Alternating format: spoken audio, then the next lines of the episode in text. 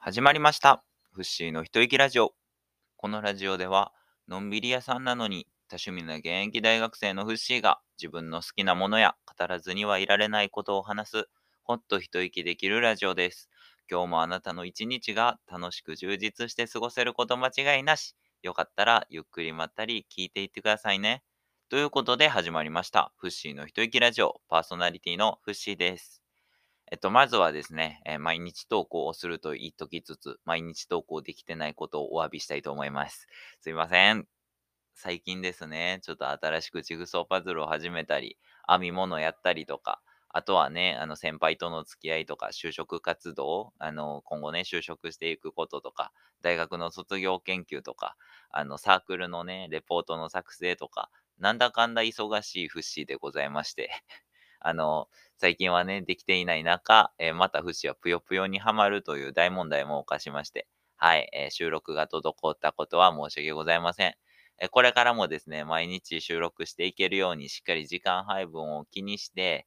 ちゃんと収録する時間をえ作っていけたらなと思います。はい、ということで、本当に誠に申し訳ございませんでした。まあ、ぼ冒頭にね、謝っといてなんなんですが、あの、フシ、最近、あの、髪の毛を染めに、えー行きまして、染めるって言っても黒染めで、えー昔の自分の髪の色に戻るみたいな感じで、あの、近くの美容室に、あの、染めに行ったんですよ。もともと、あの、お姉ちゃんにね、あの、フシお姉ちゃんがいるんですけど、お姉ちゃんの紹介してくれた、あの、大阪にある美容室、理容室に行く予定だったんですけど、もう予約がパンパンみたいで、電話かけても、ホットペッパーで見ても予約パンパンだったので、もう仕方ないなということで、家の一番近いあの美容室に行くことにしたんですよ。でも、そこが超超超大当たりで、あの値段もね、あのカットとカラーで、まあ、毛先カラーだけだったんですけど、まあ7000円ちょい、8000円いかないぐらいで、で、それでいて、あの、店内のね、雰囲気もいい感じですし、まあ、若い店員さんがいるわけではないんですけど、めちゃめちゃね、あの、丁寧な接客をしていただきまして、あとは、あの、途中でね、カラー染めるときって、あの、20分、30分ぐらい髪の毛に置くんですよ。なんか、髪の毛に、あの、薬をつけて、あ、色染める。薬をつけて、で、30分ぐらい置くんですよ。放置するんですよ。で、その放置してるときにもう、ゆず茶っていうんですか？なんていう、もう、あったかいホットのゆずのあのドリンクを持ってきてくれて、それがまあ美味しいんですよ。しっかりね、中にゆずも入ってて、めちゃめちゃ美味しくて、あ、こんな丁寧な接客していただけるんなら、今後もここのさ美美容室、今後もここの理容室使いたいなっていうふうに思うぐらいめちゃめちゃいい店に出会うことができて、いやまあ、あとね、店員さんの接客も本当に素晴らしくて、もうずっと、ああ、もうここならずっと折れるなって思うぐらいめちゃめちゃいいえ美容室を見つけまして、えそこで黒染めしていただきました。めちゃめちゃね、黒くなって、あの、前の自分に戻ったようで、フッシーはわりかし気に入っております。そこで店員さんとね、店員さんというかフッシーの髪の毛を切ってくれた、えーっと、美容師さんと、えーお話ししてたんですけど、あの、まあ、たわいもないね、話ばっかりしてたんですけど、なんかめっちゃ声いいねっていう風に言ってもらえて、えー、めっちゃ嬉しいと思って、ああ、ありがとうございます、みたいな。あとなんか黒染めしたら羽生結弦君に似てるとも言われ、あ、なんかなんかめっちゃ褒めてくれるやん、この人、みたいな 思って。で、なんか声の仕事、アフレコとかめっちゃしてそう、みたいな。めっちゃ似合いそう、みたいなこと言われて、ああ、じゃあまたなんか、機会があればそういうのもやってみたいな、みたいなことを話しつつ、まあ、ラジオやってるんですけどね。あの、まあ、そんなことは内緒にして、あそういうのもいいですよね、みたいなお話をさせてもらって。でね、その、まあ、人からやっぱり、これいいよって言ってもらえたってことは、多分、めっちゃいい武器というか、自分にとってね、あの、自分ではあんまり発見できてない魅力みたいなとこなんじゃないかなと思ったので、今回は、あの、フッシーの、声を活かしたお仕事、声のお仕事について、いろいろ調べてみましたので、えそれについてお話ししていけたらなと思います。果たしてフッシーに合う転職は見つかるんでしょうか？皆さんもあの少しでも、え声に自信があったりとか、周りの人から声いいよねって、え言ってもらえた方は、ぜひぜひ、えこれを参考にして、えいろんなね、ネットとかで調べてみて、一度自分で声の仕事とかやってみるのもいいんじゃないでしょうか。え今回はね、7個ぐらいかな。結構調べたら、ね、出てきたので、え紹介したいと思います。まずは、え、まあ、これが一番メジャーというか王道ですよね。え、歌手。歌手とかシンガーと呼ばれる存在ですね。存在というか、お仕事ですね。このお仕事はやっぱり声が大事っていうのは、まあそうですよね。あ、歌声も大事なんですけど、なんか歌声ってレッスンしたらある程度は、あの、いけるようになるっていうのがあると思うんですけど、もともとの声質っていうのはやっぱり、まあものすごい特殊なね、才能を持ってない限りは、もともとの声質っていうのは結構大事になってくるものだと思うので、ここに関してはね、本当に声のお仕事、トップバッター切ってる、お仕事なんじゃないかなと思います。でもなんか人にね、何回も聞いてもらったりとか、喜んでもらえたりとか、歌ってもらえたりとかっていうのは本当にいいお仕事だなって思うので、フシもなんか将来機会があったら歌でも出してみようかなとかちょっと考えてたり、まずはあれですね、歌ってみた動画いっぱい出さないとね、それもちょっとやってみようかなって考え中です。なので、フッシーがもし歌手デビューをしたいと思うのであれば、まずは歌ってみた動画に挑戦するところからですね。一回やってみようかな。とか思っております。続きまして、えっと、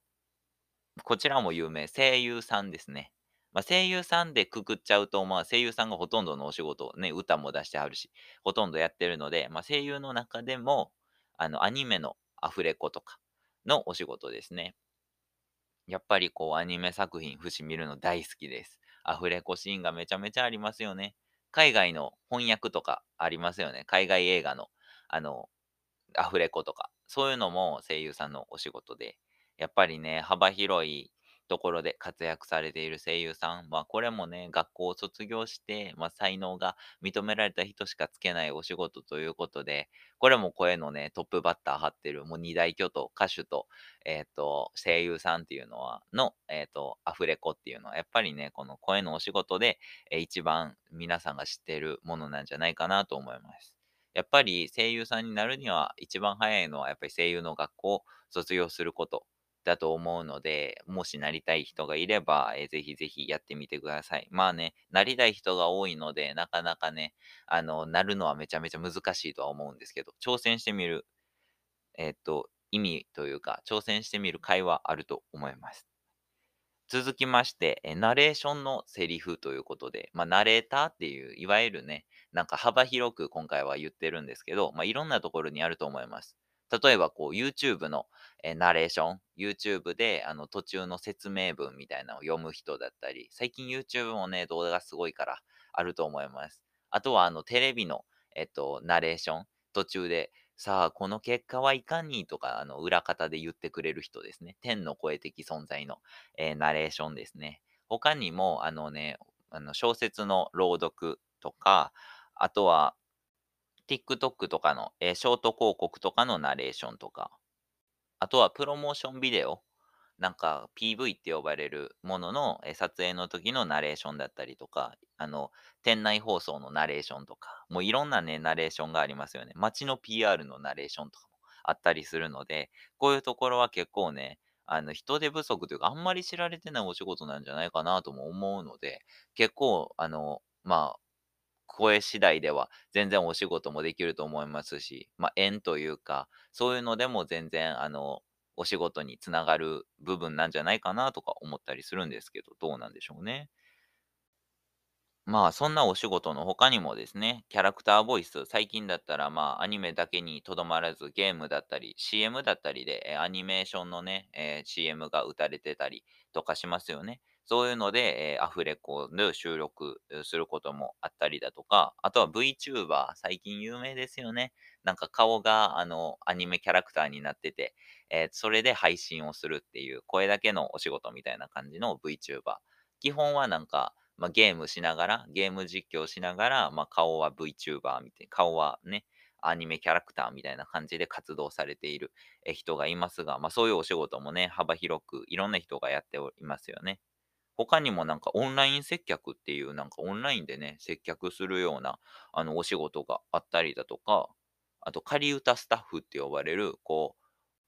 歌手の方が、あの、音楽、自分の歌を歌う前に、この曲ってどんな曲なんやろうっていうのを聞くときに歌っている人。まあ、本人本番で本人が歌う前に歌うお仕事みたいな、そういう珍しいお仕事も、聞いたことないようなお仕事もあるみたいです。なんか DJ も一応声のお仕事らしい。なんか調べてみて出てきました。ええ、そうなんやってびっくりしました。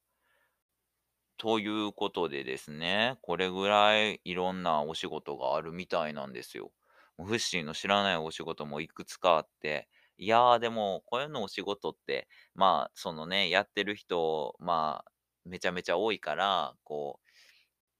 お仕事の量的には少ないんじゃないかとか思ってたんですけど、まあ、意外や意外、あの、いろんなところに目を向けてみると、声のお仕事っていうのはいろんな部分で、えー多くの人に必要とされてるお仕事なんだなということに気づくことができました。えー今回ね、フッシーがこのラジオ収録やってるみたいに、ラジオも声のお仕事ということも、えーできると思うので、フッシーもね、今後声のお仕事をいっぱいできるように、お仕事というか活動をいっぱいできるように、えーいろんなことに挑戦していけたらな、なんて思っております。ではでは最後に今回フッシーがおすすめするアニメ作品について紹介して終わりたいと思います。今回紹介させていただくのはスパイ教室と呼ばれる作品です。こちらの作品簡単に説明しますと落ちこぼれのあの学生たちがあのスパイのね超エリートにあの教えられて不可能任務と呼ばれるほぼ不可能だろうって思われる任務に挑戦するお話です。スパイね、養成学校の落ちこぼれの生徒たちが、えー新設のチーム、ともしびっていうね、名前の新設のチームに抜擢されるんですよ。で、少女たちのボスは世界最強のスパイで、えーを自称する風変わりな青年っていうことでね、この風変わりな青年の最強のスパイに教え込まれて、あのみんなで不可能な任務を達成するっていうのを目的に活動する、暗躍する、えーそんなおお話となっております。落ちこぼれでもね、あの、みんなそれぞれ、あの、特殊能力というか、あのね、もちろん殺し屋って、殺し屋というかスパイなので、あの、スパイの、なんか、それぞれの特殊能力っていうのがあるんですけど、まあ、その能力を活かしつつ、そしてその天才と呼ばれるね、あの先生のお話も聞きつつ、あの成長していくみたいなお話です。えこちらの作品はですね、えただいま、え放送されていまして、え現在3話まで、え公開されております。えこちらを視聴するには、え D アニメストアと、えーとのサブスクリプションで、え見ることができますので、えまたね、URL にも貼っておきますので、興味ある方はぜひぜひ見てみてください。3話まで全部見ましたけど、超面白いです。続きが楽しみ。はい。ということで、そろそろお時間になりました。最後に告知だけさせていただきます。